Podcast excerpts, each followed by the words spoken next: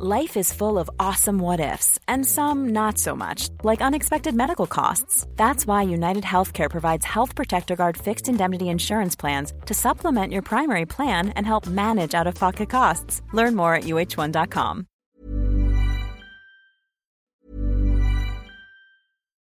Life is full of what-ifs, some awesome, like what if AI could fold your laundry? And some, well, less awesome, like what if you have unexpected medical costs? United Healthcare can help get you covered with Health Protector Guard fixed indemnity insurance plans. They supplement your primary plan to help you manage out-of-pocket costs. No deductibles, no enrollment periods, and especially no more what-ifs. Visit uh1.com to find the Health Protector Guard plan for you. Hiring for your small business? If you're not looking for professionals on LinkedIn, you're looking in the wrong place. That's like looking for your car keys in a fish tank. LinkedIn helps you hire professionals you can't find anywhere else, even those who aren't actively searching for a new job but might be open to the perfect role. In a given month, over 70% of LinkedIn users don't even visit other leading job sites. So start looking in the right place. With LinkedIn, you can hire professionals like a professional. Post your free job on linkedin.com/people today.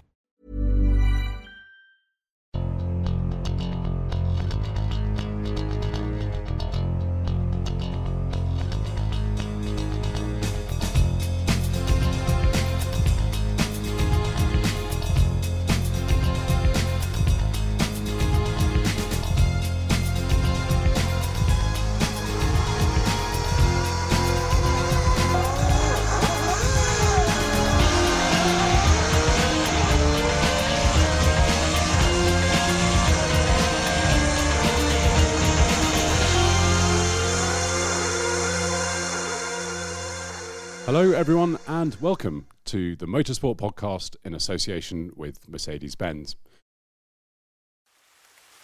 Some things are made to cope with puddles and rain. Others deal with the stickiest of mud. And as for the snow, that takes a warm coat and sure footing. But when it comes to dealing with all conditions, there's only one thing that springs to mind. Mercedes-Benz 4MATIC, all-wheel drive performance in any condition. So whatever the weather or road throws at you, you're ready. To see the 4MATIC range for yourself, visit your local Mercedes-Benz retailer. I'm Ed Foster, and I'm the online editor of Motorsport Magazine. I'm joined today by Joe Dunn, our deputy editor, Nick Trott, our editor, Simon Aaron, our features editor, and the 1979 Formula One world champion, Jody Scheckter. Jody, thank you so much for inviting us into your home and sparing us some time. I know how busy you are, so it's much appreciated. Yeah, pleasure. Before we go anywhere, something I mentioned beforehand was you were our first ever podcast guest back in 2009, and since then we've done 100 podcasts. So it's great to finally have you back. I didn't know it was the first one, actually. Yeah. Yeah. Well, we didn't tell you because you would have thought we were a bunch of amateurs. We still are. Anyway. Yeah, we still are. We weren't going to advertise it. Now, usually we have a sort of a rough script that we work through, but today I changed things up a little bit because we've got so many readers' questions that I've actually got 6 pages of them here. So I'm sort of going to pick through them, and what I've done is I've tried to organise it roughly into a timeline order, but if we jump around, we jump around. So... thank you to all the readers for actually writing in and asking all these questions. It's made my job a lot easier, actually, this month, so thank you for that. I'm going to go straight to one from Mike Burbeck, and this is taking you right back to 1970. And he first saw you, he said, I first saw you race in 1970 when he was an 8-year-old boy, and he was mesmerised by your sideways style in a Formula Ford at Crowthorne Corner at Kyalami. Is this ringing bells? Yeah. Yeah, we've got so many questions I can always jump on. I wasn't jumping that far back, but yeah. So he just wanted a bit of... he goes on to say how delighted and proud he was as a South African that you went on to win the World Championship. But his question is about sort of how you tuned and prepared. Did you do everything yourself back in those days? How was it? Was it very basic? I started with my dad had a Renault dealership. He had a Renault dealership, and he gave me a car to go to work. In a second-hand Renault 8, and then went once to work and came down for the first race.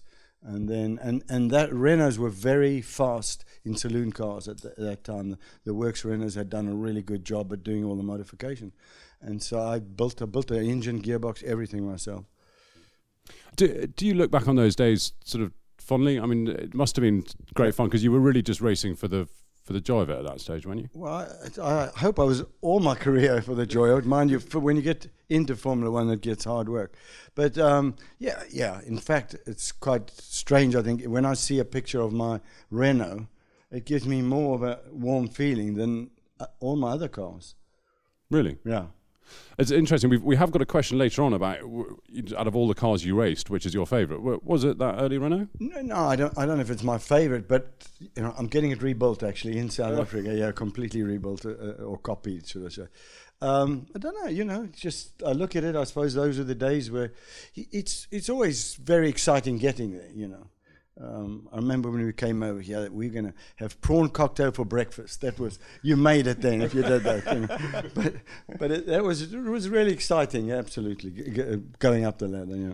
Who were the guys that you rated when you were racing the Renault? Who were the main opposition people that some of the audience might not necessarily have heard of? Well, it's South Africa, there was Scamport, who was the head of Renault Works teams.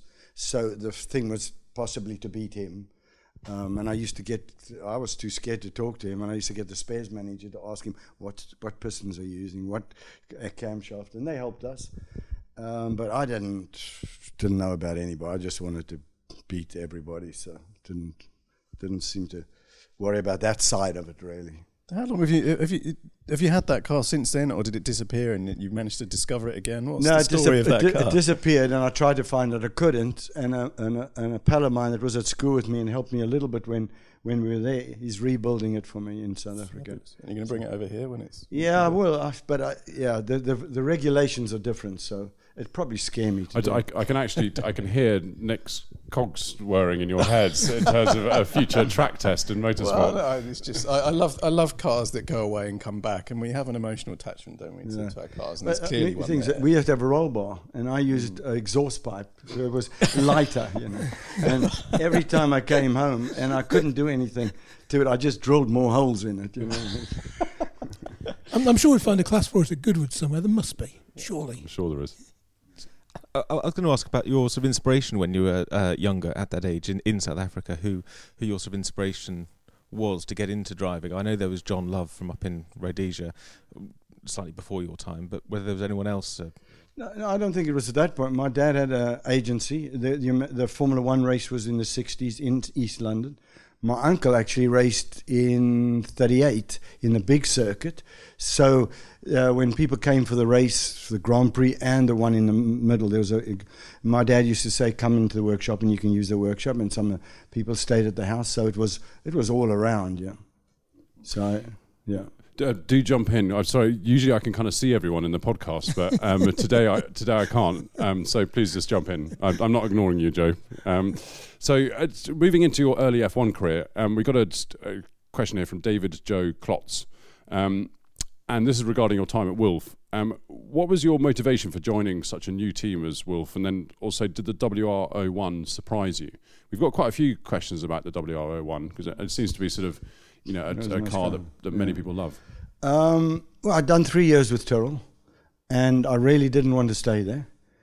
And there wasn't a lot of other choices. I had to talk to Ferrari quite often, but it didn't look like it was going to happen. So that was an opportunity. So I said, okay, I'll come, but I want this amount of money and I want these types of people. So I got Peter Wall, got Frank chucked out.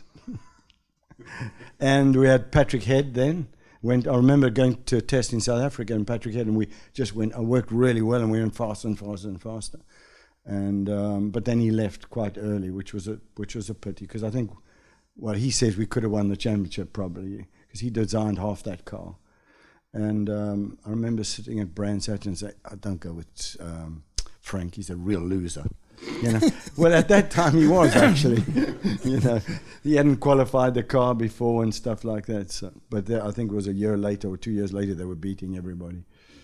Yeah, hindsight's a horrible thing. Was there an extra satisfaction in knowing that this team was growing at that time, and you could influence the way that the company and the car was. When I joined them, they hadn't qualified for half the races. They asked me to drive the car in Watkins Glen, and I remember Patrick says I would have been in the middle of the grid, and they didn't qualify.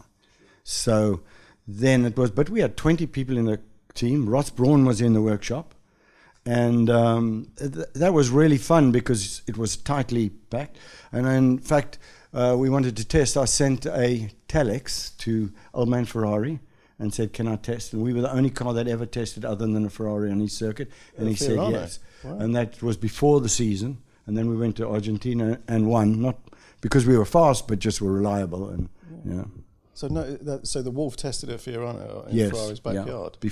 Before the Grand Prix season started. That was a hell of a telex. What was? Yeah. Well, you had one of those little things that came in there, you know. Yeah. You may not remember that. No. I'm intrigued by it. I wonder what you wrote to convince him to allow you. I just asked him. I just went and said, "Can I come and test at your circuit?" Yeah. I used to do that all the time when I raced for Ferrari, because if you talk to anybody else, they give him a story they want to. And so I went there with Brenda. She would then translate it for him. Yeah, because I'm talking too much. But coming out of Brazil, and we were standing around. Old man Ferrari there, and the engineer was there, and then he asked me through them, what was it like? Well, your car. And I said, no, the Ford engine's better than us. It's pulling away, and they wouldn't tell him. And I said, no. They didn't tell him. They wouldn't tell him. Because they were scared of him. Yeah. Yeah. Well, the engine was something that I think he really was more proud of. Probably the guy would have got fired, but I. We've actually got a whole section of questions on Ferrari. But there's one here that's sort of part of another question I might just jump in with. Juan Carlos, I have no idea about this, so you might tell me this isn't true at all, but he said, by the way, do you recall a fast trip from Monaco to Nice Airport on the Shoreside Road with your Ferrari road car? Does that ring any bells with you? Yes. Am I allowed to ask about that? Unfortunately, yeah. Well. It's all right, we've got plenty of time, Jim. Okay. So I'll blame it on you. I used to get migraine headaches, and I took this Sindol, it was called. But the next day, it was really irritable. Anyway, a Ferrari 400 going to the airport, and the road like this. And so I'm going to this, and this guy pulled in front of me, and then I go like this. So I just got mad. I went in front of him, put my brakes on that big road like this. He jumped down. I smacked him once. He was glasses, and he started bleeding like this. I thought, well, okay, I just tell him what happened, because he came shouting in French to me. And straight into jail. And nobody would take my calls. And I sat in jail like this for the whole time. They'd switch on the lights all the time. It was just concrete. And the next morning they said they want to keep you in prison until the trial in 3 weeks' time. So now, I just retired at that time. So anyway, I got home, had a bath. I mean, that was a real dramatic experience, and opened the newspaper, and the guys I met there had a whole lot of arms that was in the cell with. Thank you. Goodness me. I did not think the story would go that way. No, that was excellent. Okay. Carlos, thank you very much for the question. I might have a related question, actually. A number of years ago, I looked into a story about how Gilles would drive from Monaco to the factory in Maranello and would just go flat out all the way. Am I right in saying that you, even though you obviously enjoyed your road cars, you would never sit with him or? Well, it was slightly, he liked the image of being the daredevil and carefree and everything like this. And I went up with one and I said, don't. And he was fine until he got to about 2 kilometers from the circuit, and then it started wheel spinning and doing this and doing all that. But he wasn't the impression he gave. He was serious. He worked hard at it, but he liked to be the guy, and that was his downfall, in fact. The showmanship side of him. Yeah, he wanted to win every lap and wheel spin and, that type of thing. And I wanted to win the World Championship. And, that's probably why I won it. I'm going to just jump forward to the Ferrari section because we've got lots of questions on Gilles. One of them is from Peter Butler, just asking what it was like having Gilles as a teammate. And there's another one here from Bruce Allen. Apparently he had a funny nickname for you that was Fletcher. Why did he call you? There was a book called Fletcher with some type of bird that would fly and go do things that had never been done before. And when I did an American series, Can-Am and that, there was a guy that called me Fletcher. So that's as simple as that. Well, there we go. Yeah. So it's basically Peter Butler's question, then, and Monty Bodkin has also written about telling us something about Gilles that people don't already know. What was it like having Gilles as a teammate, and how did you get on with him? I think you obviously got on with him very well. Yeah, I got on with all my teammates very, very well. I mean, he was a real honest, naive in a way, because I think he was so much so. But yeah, we were very friendly. We were honest with each other. And I think when you're like that, you don't have fights with except I suppose, a bit different when you're so superior like Mercedes are.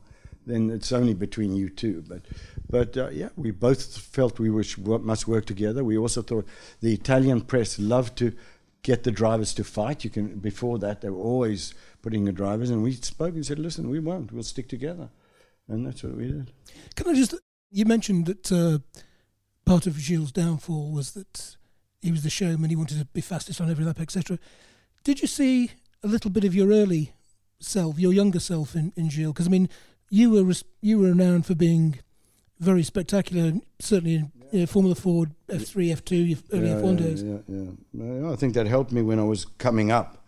I didn't. I was really just wanted to win the World Championship, and I remember going to Monza. That's when I won the championship. But during practice and the week before, he was putting on qualifying tyres all the time, and in the newspaper it was, Gilles breaks a record, and I got the hardest tyres and just worked on setup, and I out-qualified him and won the race. And So you mentioned sticking together then. I mean, was there a lot of pressure in Italy from the Italian press? Well, I always say that racing for Ferrari compared to anywhere else, when you race for Ferrari, you're racing for Italy. When you race for McLarens or other cars, you're racing for that team. That's the big difference. So good and bad, it's all over. Did we care about it? Not really. I got the Lemon Prize 3 years in a row. The Lemon Prize? Worst guy to the journalist. Really? Right. Fabulous. Things have changed. Don't worry. I wonder if that's still award. Yeah, I don't know. The Lemon Prize. They respect it because I went and fetched the award.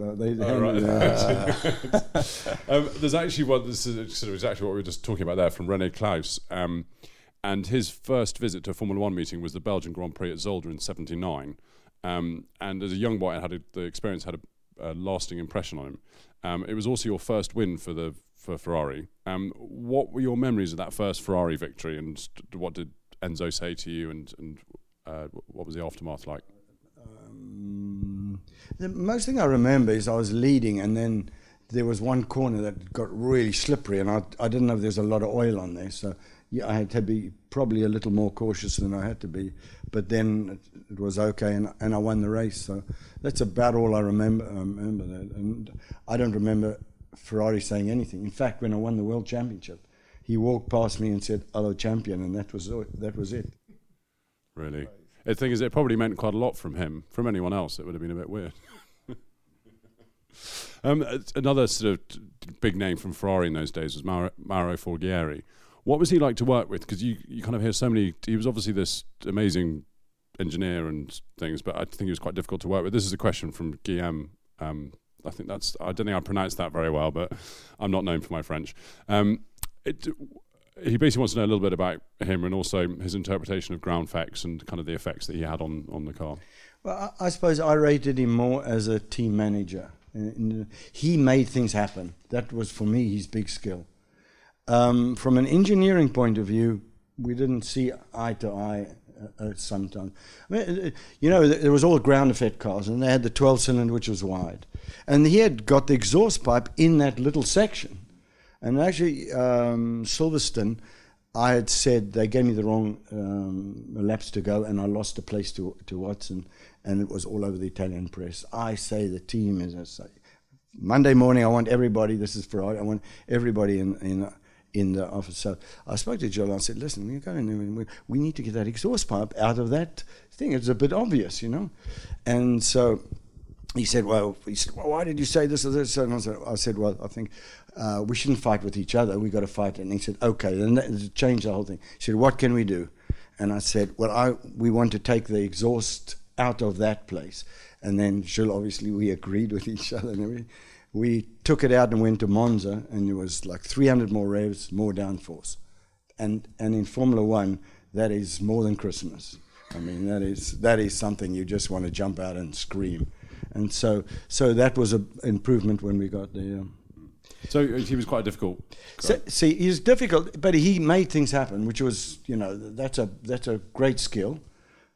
From his pure engineering, you know, he's built some very good cars, so he obviously was good.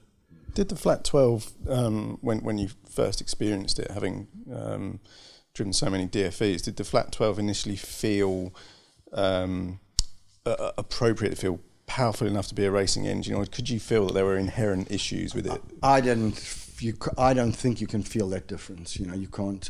But when I went Brazil, pulling out of those corners, the Fords were pulling away from us. So I thought, was it traction or was it bottom end or whatever it is? I don't really know. But yeah. But I suppose the compromise came later on, didn't it? In the aero, with the well, I suggested they put the engine upright, because it'd be very narrow then. But yeah. I wasn't probably as strong as some drivers. That could have been done, I'm sure. The oil problem was a problem, but yeah. Inside the air scoop, the higher, you know. Brilliant. So I got a question here from Anthony Jenkins about your last year with Ferrari being so difficult. The results didn't come. Do you regret not doing a Rosberg and just retiring at the end of your World Championship season?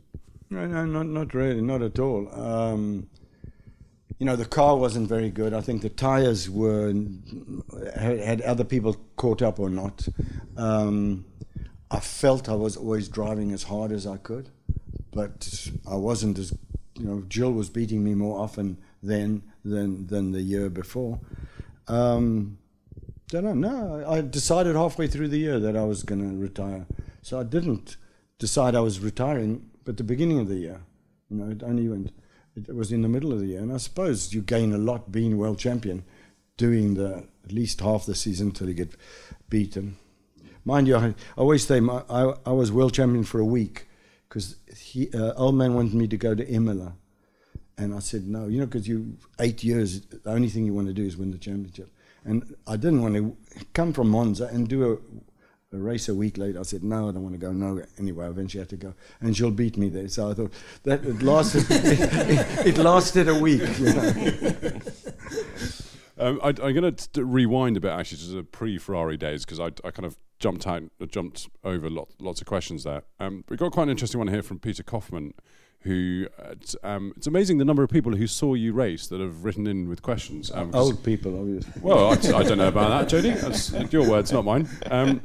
He first saw you drive at Mosport in Vasek Polak's 917 in 73. And the memory of your power slides through corner 10, lap after lap, will never leave me. 3 months later, he saw you at the same track in the M23, but he doesn't recall your driving being quite so extroverted. Is that because the two cars required... Which track was that? This was at Mosport. That was my first race in the Can-Am car. But that was turbocharged, which was lagging, and... You had to put your foot down really early going into the corner, and then it would come in. It's at 1100 horsepower sometimes, and no brakes. Apart from that, it was fine. Lovely to drive. I have the car now. You know, I got. Oh, really? And I mean, it's an amazing car. It's amazing. It's a 12-cylinder engine. You're tied to the engine, and in front of your pedals, there's just a few little aluminium things like that hold the body on, and that's your protection. I mean. No. I'm going to embarrass myself and say I have driven a 917, not a 30. The thing that struck me was when I looked down at where my feet were in the 917. It was a sunny day when I drove it. I could see the sunshine reflecting off of the tarmac through the fiberglass. Right. And I would feel sorry for you. I was beginning to think, no, it's my dream. It's a dream come true to drive this car, and then all I wanted to do was get out. You know, I was going to ask about this interesting kind of I suppose mix between enjoying driving the car and enjoying winning. How, if you had to place a ratio, if it was it 50-50 you enjoyed driving, or 70-20 enjoyed winning? I've always said I was motivated by the fear of losing, not by the glory of winning. So I think that was more my motivation, and that was the pressure you put on yourself, I suppose. Yeah. And the enjoyment of driving a car, does that move away the more successful you get? Well, I think if you're enjoying it, you're not driving fast enough. But that was probably the pressure. That'll be why I enjoy it so much then. Yeah, but you know, the drivers always say the nice things. We didn't say it in those days. You know. Yeah. They asked me, there was some question, I think, which would the drivers you'd like to have driven against, you know, and that means Fangio or what's his name. So I looked up the worst driver I'd ever seen. He'd never come more than like 15th. And I said, yeah, I'd like to race against him. Who was that driver? I can't remember. Having said that, I was going to rewind sort of before the Ferrari days. There's a question here that from Simon Heard about Ferrari. It's quite a nice one I want to ask. Did you feel the mystery of Ferrari and the sort of Enzo's offices and kind of the whole thing that went with Ferrari, or at that time, because you were still young at that stage, did not have such an effect? The first time they offered me something was when I was in McLaren's, and Montezemolo came up, and Lauda was there, and it came up, and I think I was earning £3,000, and they offered me £40,000, and then I said no. I've got a contract with McLaren's, but I didn't come out of South Africa thinking Ferrari was everything. I think that side didn't mean anything to me, really. But driving for Ferrari is very, very special. And there's actually a follow-up question from Simon saying, and what did Enzo say when you quit?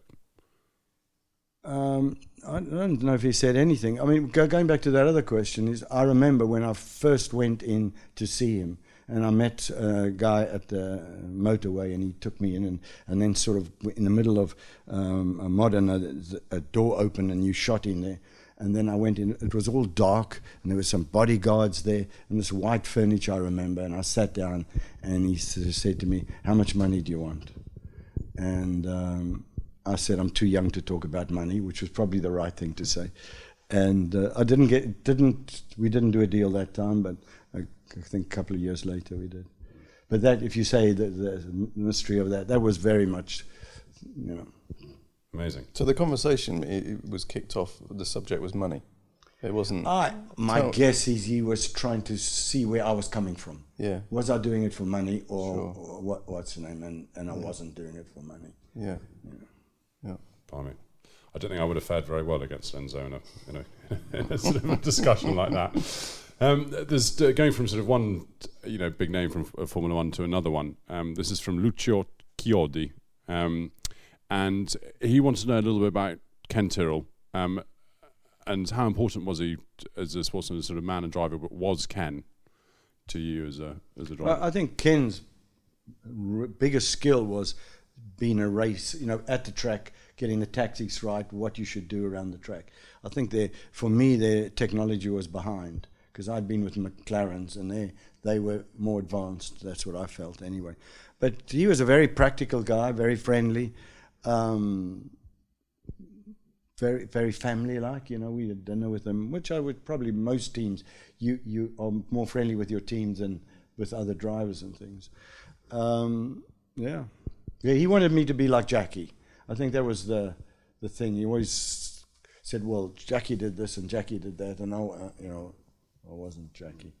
You said earlier on that after 3 years with Tyrrell, you were desperate to get away. What was it that kind of sort of broke your spirit at Tyrrell? No, I didn't rate the six-wheeler. And Patrick, being French, said, oh, it's fantastic. And we were quite quick the first day, and then we were the same times the second day, but everybody was going faster, and he said, it's rubbish, And I thought the theory behind it was not right. And so I suppose that pulled us apart a little bit, and so I knew it was time for me to go, so I don't really think of anything more than that. There's a question here actually from David Hopkins about Patrick Depailler. Do you have any Patrick stories to tell, is his question.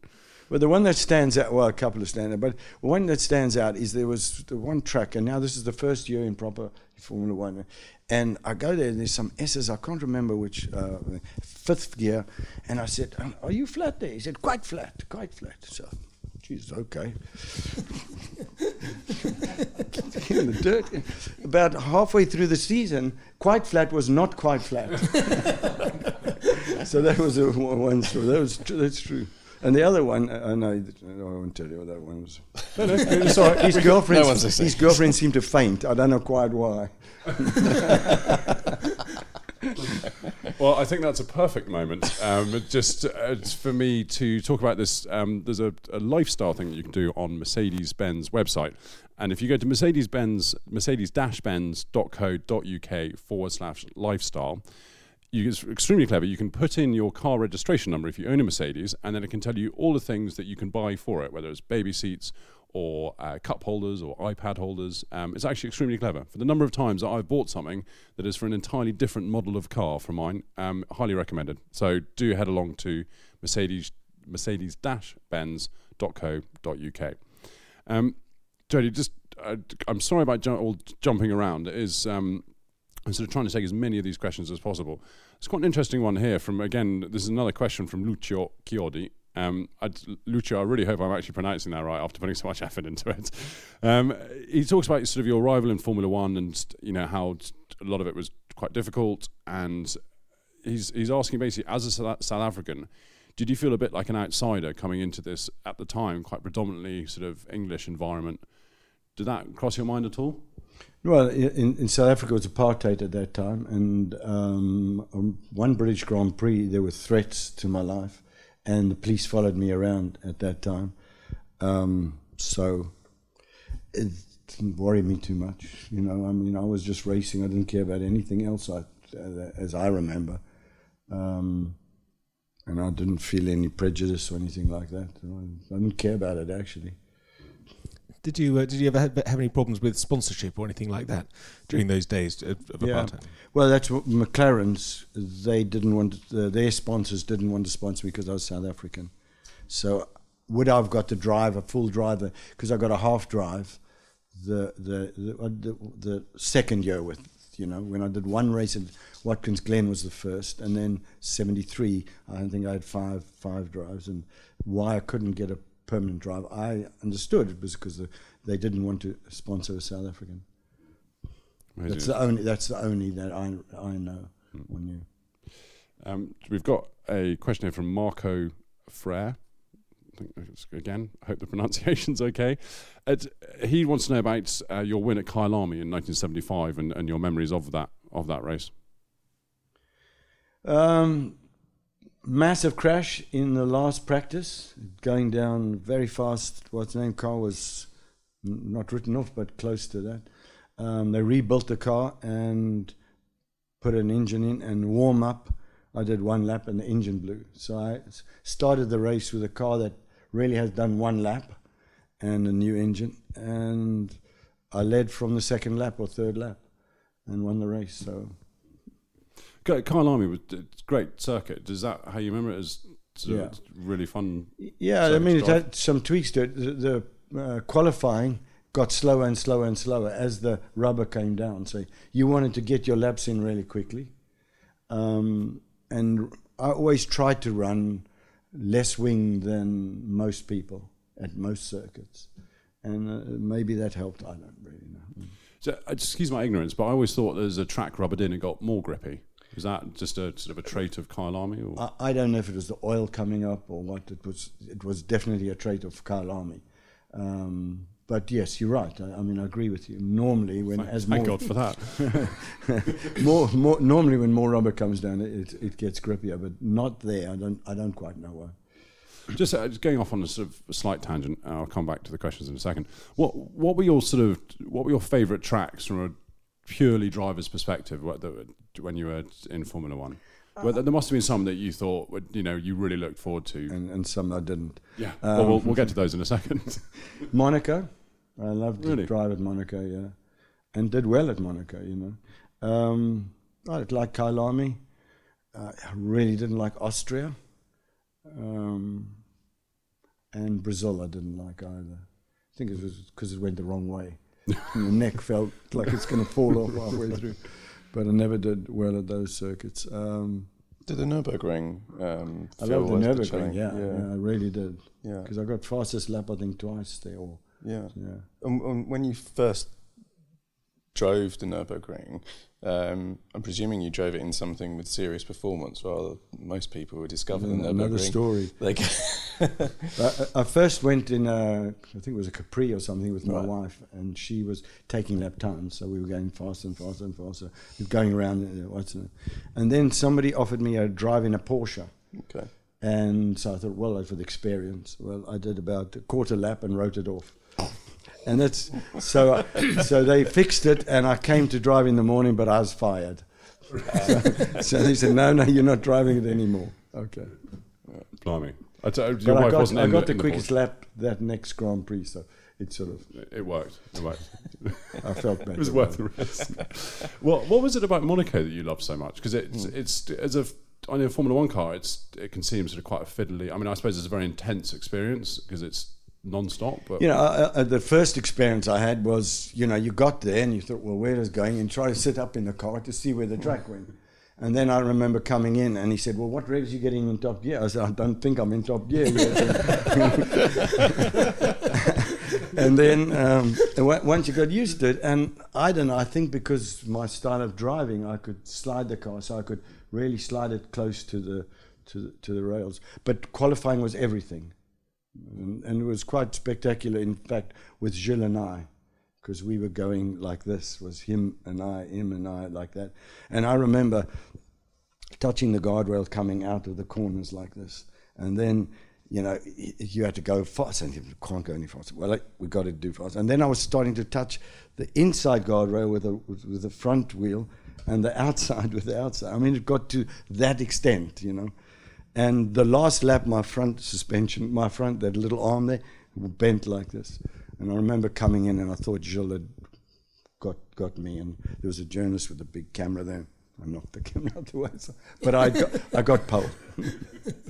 When you're driving to that sort of level, I mean, before you go to something like the Monaco Grand Prix, did you ever question yourself whether you could do that again? Because it's quite an amazing level of driving, isn't it? I would never question myself, can I do it or not do it? I just was always questioning, how can I do it better? That was always what you were doing. You're thinking. If you woke up at night, you were thinking, if I would run that suspension, or if I run the harder springs or something like that. That was the only thought that I ever had. You had thoughts of, because people were getting killed, 1 to 2 drivers.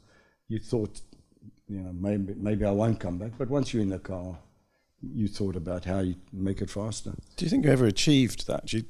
There's an Enzo Ferrari quote that stuck in my mind where there's no such thing as perfection, only striving towards it, I think it was the quote.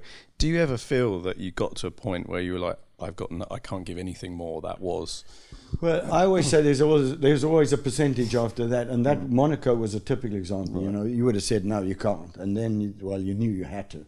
And then you went out and you squeezed some more out of it, Probably one of my races I thought were to perfection was at Long Beach with the Wolf.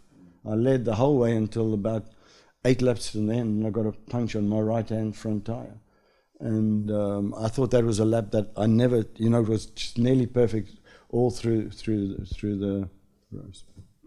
I'm still hunting for that perfect lap. Might take me a few decades. I've very professionally got a section in these questions called random. That's just because they didn't really fit into the first ones. It's no reflection on the quality of questions. Just before I read out your names, there's quite a nice one here from Alex Martini. I don't know about this. There was a Tom Scheckter apparently in the 1930s who raced. And he toured South Africa and did the East London GP. Was he any relation of yours? He was my uncle. Really? And as I mentioned it earlier, I said my uncle, Brooklands Riley. I've got a picture of that and my dad sitting next to the car in my room. And I remember seeing his, I think it was a leather helmet. And he told me that the Auto Union blew a tyre, this is a story, and went into the pits and passed him halfway around the circuit. I think it was the 11-mile circuit. At that time, Amazing. So going from one Thomas Scheckter to another Thomas Scheckter, your son, there's a question here from someone simply called GP who wants to know about what you thought about your son's sort of career trajectory. But just before you answer that, there's quite a nice one here from Daryl McGrath, or McGrath. And this isn't so much a question as a lost opportunity. Your son was racing in the Formula Opel Euro Series in Mondello here in Ireland, and in the paddock, him, this guy and his wife, newly married, were watching around the back of the circuit when he noticed a man near us in a green anorak. He said to his wife, "Bloody hell, that's Jody Scheckter." And there was nobody else around. And he says to this day he regrets not coming to say hello, and his wife still ribs him about it. So Jody, I hope you liked Ireland. It was cold, dampish September. You looked cold. I probably was. Anyway, I'd say hello to him if he's watching. So it's just sort of going back to, I think first of all, I might just sort of jump in with a different question. How was it taking sort of your son through, you know, climbing up the ladder when you had done it and you knew the difficulties and the potholes? And it was my worst career. I remember coming back, you know, won the championship, went to America, was very successful there. Coming back, I was in the same place at Brands Hatch, changing gears at the bottom of the paddock there, and I thought, boy. And then it was tough. It was tough, you know. Yeah, and sorry, Tom. I was just going to say, I mean, apart from the similarity of changing gears in the same place at Brands Hatch, were you? I mean, because you went away from the sport and you were barely seen, if at all, during the 18, 19 years away. Actually, yeah. What did you? Did you feel? Apart from the incident you just mentioned, that the sport had changed. Could you see how much it had changed in your absence? No, not really. There was a point when I did, but you know, with Thomas, I was at the back of the paddock, you know, and just doing that sort of thing. I didn't go there as world champion at all, and then stayed in lousy hotels because the team was staying in lousy hotels, you know. And I was very technical. They always said, no, you can't be that technical with Thomas. So I was very technical with Thomas. I didn't really work on his driving as much as setting up the car and trying to do those things. You know. Was that quite satisfying, though? When he was doing well, yes. When he was crashing, no. Yeah. But in the Opel, he won more races in the history of that series.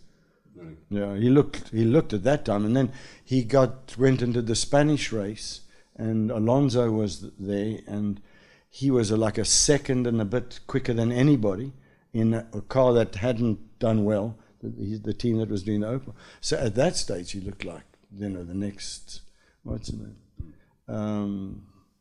He wasn't. Do you think it was tougher because of his surname for him?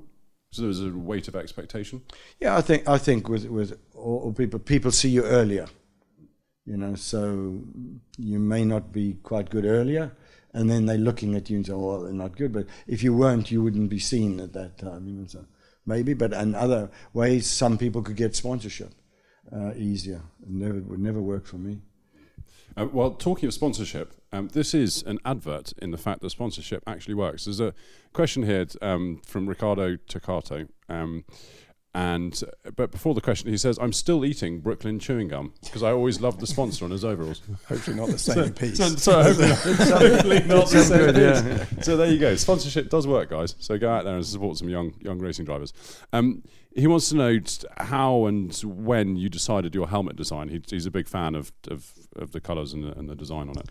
I think the colours came from McLaren's because it was a McLaren orange, although it also was a South African flag colour. And put my name on it. Well, there we go. That's that question answered. I'm going to ask about the Brooklyn Association. That to me, when I see pictures and I look back, I don't remember seeing the prancing horse. But you at that time was Brooklyn. How did you broker that deal and have such prominence as well at that time? Well, the overalls were yours. Right. Yeah. So, and the helmet was yours. You had to. There was a Ferrari badge, and I think there was the oil badge. I can't remember and stuff. But you had free of your overalls. It was part of the deal. And you negotiated that yourself. Stake went to Ferrari, and Ferrari put it onto me, and then I negotiated that. Yeah. Because it was one sponsor rather than lots. Because most drivers had lots of little bits. and I had just one sponsor, which was... Again, more jumping around, so thanks for bearing with me, Jody. There's a question here from Agent King about who made the most resources available to you at the time between Ken, Walter and Enzo. I just wanted to preempt that with, what was Walter Wolf like? Well, he was I don't know, he was bigger than life, you know, and he promised everything, but if he did 70% of everything, it was more than other people, so that he had to deal with. And yeah, you know, he was I remember he had a Lamborghini, and when you opened the door, the hooter went blah, blah, blah. So people would see not only had a Lamborghini, but you had to look at that Lamborghini. So, but he was all right at that time. Yeah. And in terms of working for the, you know, those sort of three big names from the history of the sport, was there one that was particularly easier to work for? Because I remember they're all very strong characters, Ken, Walter and Enzo Ferrari. I mean, you did choose them, didn't you? Yeah. They're all different. I didn't really, you know, when Walter wasn't, I was working for the team, which was Peter Wall and Martin. He was more on the sideline, trying to give us what we needed to do to race properly. Ken was different. Ken was totally in charge of everything, and he was hard to work with, but friendly, and yeah. And Enzo was, I loved it at Ferrari, mainly because the food was so good. You're racing in England and you get this white bread with pickles on it, and you go there and it's pasta and hey man. But the lap times after lunch were always slow. It doesn't matter what happened to the car. But by tea time it sort of came back up again. That's brilliant. I've got a question here from Chris Hall who wants to know the best three races that you drove against in your career, and also the three quickest. And it doesn't have to just be F1, because you said that's not always the best indicator, which I think is very true. You're talking about drivers? Yeah, so they're the best three drivers and the three quickest. They might be the same, but... Well, yeah, the drivers, I suppose the drivers you like to drive against were ones that you could rely on. Emerson, Nicky, you could go into a corner with them, and you knew, and they were fast. There's no question about that. Like if you came up to Jerry, he was the worst because you didn't know if he was going to or wasn't going to or anything. He was just, yeah. But yeah, I suppose, you know, James Hunt was quick for a short period, but I think you always looked at the car more than if they beat you, it was the car. And absolutely. If you beat them, it was the driver, obviously. Yeah. But I think he more. I looked anyway as the car. What could I do to make it go fast and things like that. How highly did you rate Tom Price? I didn't really. I know some people did rate him quite highly. I don't really have any recollection of that at all. I don't remember racing against him. I don't really know. I have no opinion of that. Yeah. You've mentioned a few times just through this podcast about the cars, and you said, or you know, you've got that, or you're getting that restored. Have you tried to get together all the cars that you raced? Is that what's going on? Or yeah, well, no, I'm a farmer now, so I can't afford it. But when I came back from America, I collected. I've got 13 of my cars that I drove. So how many? I mean, that's quite. So I got Formula Ford, Formula 3. Formula 2s, one Rondell and one McLaren. I've got a Formula 5000, and I've got Tyrrell, six-wheeler. I've got two McLarens, 19 and 23, Ferrari, Porsche. I think that's... And do you keep them... I keep... Fully operational and sort of as best you can. Sort of, yeah. I can hear the cogs wearing again. Well, group track test. Yeah, no, I just wonder which, you know, when you feel the fire burn inside, is there a car that you'd love to just jump in and do a few laps of the Nürburgring? It's my road car. My favourite road car is the A-Class AMG Mercedes. And it's very on brand, Jody. The A45. I have an arrangement with Mercedes, but they don't give me enough cars. So I went and leased that car and paid for it, And it's just... It's a rocket, isn't it? It's a little rocket. Oh, it's a lovely little car, you know. I don't want to drive old cars, you know, because that car's so nice, you know. Do you, I mean, do you use the races at all? Do you get take them out much? I'm just thinking, I'm sure there's some listeners and viewers who would love to see you in XYZ and the Ferrari or the Porsche. I've taken them out to some charity. I've taken them to Bahrain when they had all the world champions there. And we have Carfest at our and I take two or three of the cars down the circuit there.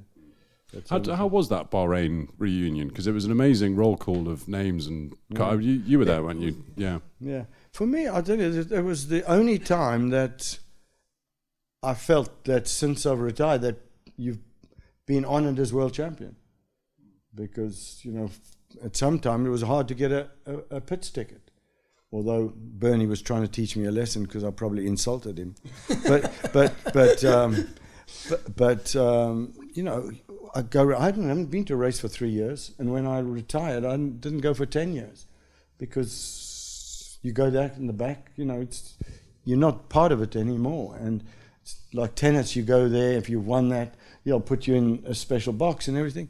That doesn't happen in Formula One. I think that's a really interesting point, isn't it? I mean, it's been left, you know, not left to, but it's the fans and the media have promoted the glory of Formula One's past more than Formula One itself. I think people I must say, I always enjoy the cars that, when I was growing up, I loved. Mm. And so those were the ones before me. And they have a nicer feel when I look at them.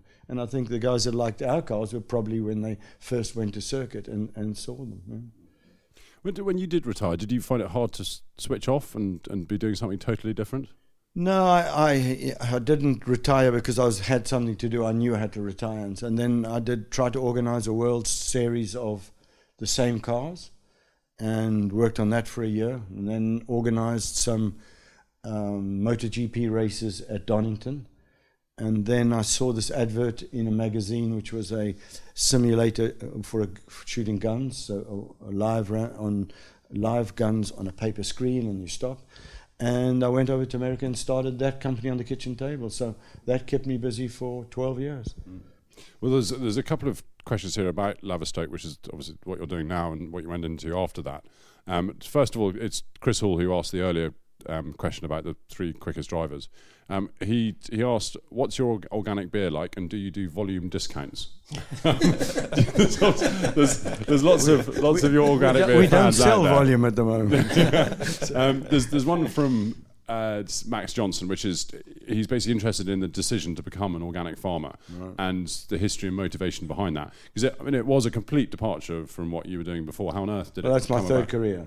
I'd like to say it's my fourth, but the beer's lovely, just to answer your question. It won the 2 stars in the Taste Awards twice, the lager won the best organic lager. But they are lovely. And Le Manoir's taking them now as well. I think also Chewton Glen are also taking them now. Yeah. And do you do volume discounts?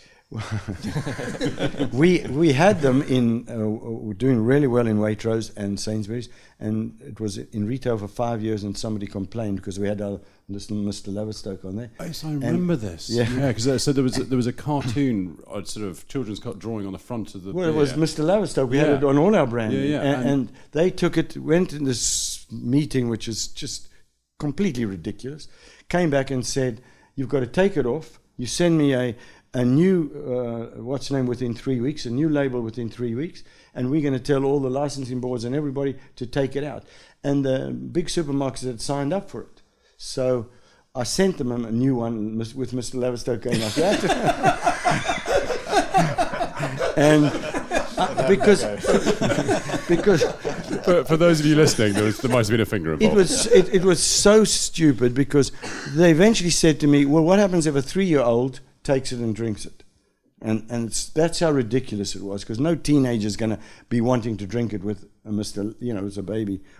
Well, my answer was, it's better than fairy liquid for them. Yeah. So, just going on to Max's question, how did the farm come about? Why go into that as your third or fourth? I always did a lot of exercise, and I always was a foodie. So when I came there from America, I bought 530 acres and said, "Okay, I'm going to produce my own food for myself and my family. And that's how it started. And then, stupidly, it became a passion and, I say, a disease. And I went to seminars and read books. I got about 500 books, a lot of them from the beginning of the last century, because I felt that was the best time for natural farming. And I bought the farm next door. That was 2,500 acres. And then just went everything. And I had the finance to do that, which was probably negative and positive, but I did everything. I put a lab with a doctor in microbiology, a doctor in chemistry, studying soils. So I went to every degree from the soil right through to the plate. Put in an abattoir, did everything. And it was great, produced fantastic products. Financially, it was a disaster. Because it was you're saying past tense there, which is always good news. So a disaster. It was a disaster. But it's, well, I've simplified it out. And food, you've got to do volume. Doesn't matter how much you charge. I mean, a chicken probably cost me £10 to produce. And you can buy one for £2 at Tesco's. So, and it takes me how long to prepare a chicken where they're doing, 100 a minute somewhere else and we're doing one in a half an hour type of thing. That's you have to do volume, and that's what we do now with the mozzarella and some charcuterie and stuff like that. £10 a chicken, they must be absolutely wonderful chickens. Well, we run ours for over 100 days. And a chicken in the store will be 36 days from an egg to that size. Never been outside. Fed with antibiotics and all sorts of things. So there's a difference, and it costs you that much. People think it's ridiculous to do it, but if you're doing it properly, it costs you that. Yeah. Amazing. Sorry. I was just going to say, you mentioned your careers just then. I'm interested in how you see yourself. Do you see yourself as if you look at your life, do you regard yourself as a especially after the last one. Racing driver, businessman or farmer? I don't know. I think I don't get nervous to take challenges, and I think I can do anything. And so when I want to do something, I go for it. I don't try and look at, well, what is it going to take to get there? I just say I'm going to get there, and then I do it, which is a very hard way to do it. I don't know. Is it possible? It's trying to have fun, that's all. Can you say which of your careers has given you the most satisfaction? I think the racing, the satisfaction also is public. Then you go to the company, and it's very exciting. You're growing like that. Last 3 years were 29, 60, $100 million sales. So it's very exciting. You in the back there producing new technologies, doing stuff like this. It's a bit like Formula One from that point of view. And you get the same satisfaction from that as you did from racing, but it's not public. And then the farm, well, it was very satisfying until I realized how financially bad it was. And then it's been very, very hard to try and turn that around. And so we hopefully going to turn it around this following year. Are there any skill sets that you've been able to carry over from one career to the next? Absolutely. Absolutely. I think everybody hopefully does that through their careers and through their age. But yes, Formula One was very much the quickest technology advancement in any industry, even more than wartime. So when I went into America, I could move technology faster than anybody. And also preparing for a sport, let's say. And racing, you were preparing for a sport. And that we were making simulators that were teaching police and military how to get ready to go to war or go into a situation. The basis of that is the same as getting ready for a race. And so those were the two lessons that I learned from that career. So we're very sadly running out of time. I'll just take a last question here from Anthony Jenkins, who says you've made a success in two fields since your retirement. Did you ever consider going into team ownership in F1 or Indy cars? No. Well, there we go. Definitely not. I was going to go back a little bit. You mentioned earlier on that you tried to set up a World Series for a single mate car. I've not heard that before. Tell me a little bit more about what. I was trying to get the Cosworth V8 into I think it was a Capri or Escort at that time. Sounds fabulous. And then have it all over. Yeah. Got a bit mad, and I didn't really know what I was doing. I was talking to television, talking to the manufacturers and going like that, and eventually it didn't happen. So was it kind of a, had you seen what happened with Procar and BMW and you thought that caliber, was it that caliber of drivers? Well, there's an American series. Okay. What was it? IROC. That's right. IROC, I did IROC a couple of years, and I thought, why don't I do a worldwide IROC? Yeah. So I'd have Indy drivers, Formula One drivers, sports car drivers, and do it on a worldwide basis. That was the idea. Yeah, I'd watch it. Before we switch off completely, do you have any fond memories of the Escort Mexico Challenge in your early? I would say Simon has been desperate to ask this question since. He's smiling. You must have some happy memories. No, there was some quite fun once. Was it Gillian Fortescue Thomas? She was a lady that was in there. And at Brands Hatch, she went sideways. She wouldn't let me pass. So I just kept my foot flat and pushed her sideways down the hill like this.